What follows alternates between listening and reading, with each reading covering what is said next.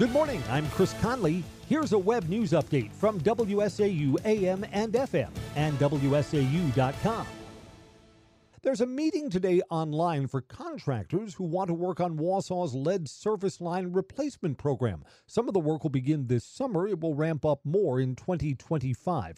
Eric Jones is overseeing the program. He says they're looking for everyone from plumbers to landscapers. Uh, but there will be cases where we may have to actually trench instead of being able to... Um to drill or do a directional pull.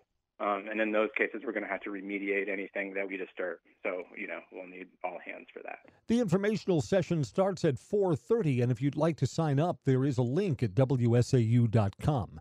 The Wausau School Board may have found a demographer to make recommendations on which elementary schools to close or combine. Mark Roffers, an urban, rural, and regional planner and project manager with expertise in growth management and economic development, will present to the school board on February twelfth, according to a press release.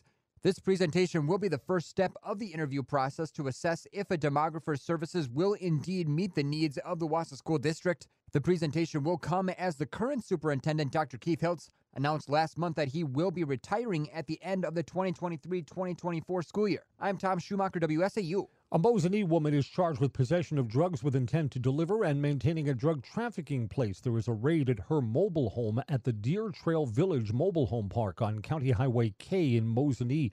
The investigation said that they were looking for Alia Deal, who was not home at the time.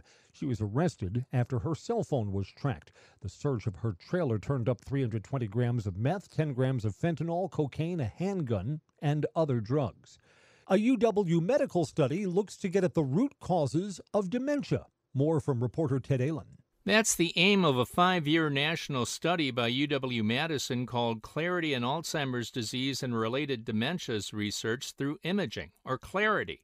It'll investigate characteristic biomarkers in people either with dementia or at risk of getting it.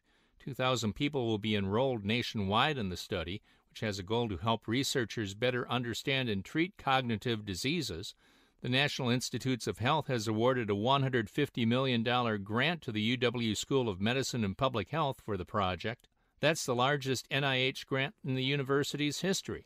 A surprise visit on Capitol Hill from President Biden's son Hunter. It created a spectacle, as we hear from Fox News Radio's Ryan Schmelz. The House Oversight Committee was holding a hearing to discuss whether Hunter Biden is in contempt of Congress for skipping a private deposition despite being subpoenaed. After taking a seat at the hearing, some Republicans called for him to be arrested immediately. Biden then walked out as Georgia Congresswoman Marjorie Taylor Greene began speaking. Thank you, Mister Chairman. Uh, excuse going? me, Hunter. Oh, apparently you're afraid of my going? words.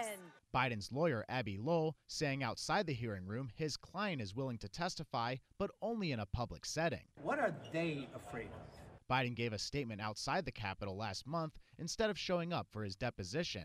On Capitol Hill, Ryan Schmelz, Fox News. Hunter Biden will be in federal court in California answering to nine federal tax-related charges. Experts who identify and manage global risks say there's a high chance of global catastrophe within the next decade. The World Economic Forum survey shows two-thirds of respondents expect a higher chance of disaster in the next ten years. thirty percent expect the same in the next year or two. The report cites risks from misinformation, potential global recessions, and extreme weather events. The survey was conducted October ninth, just two days after Hamas's surprise raid into Israel.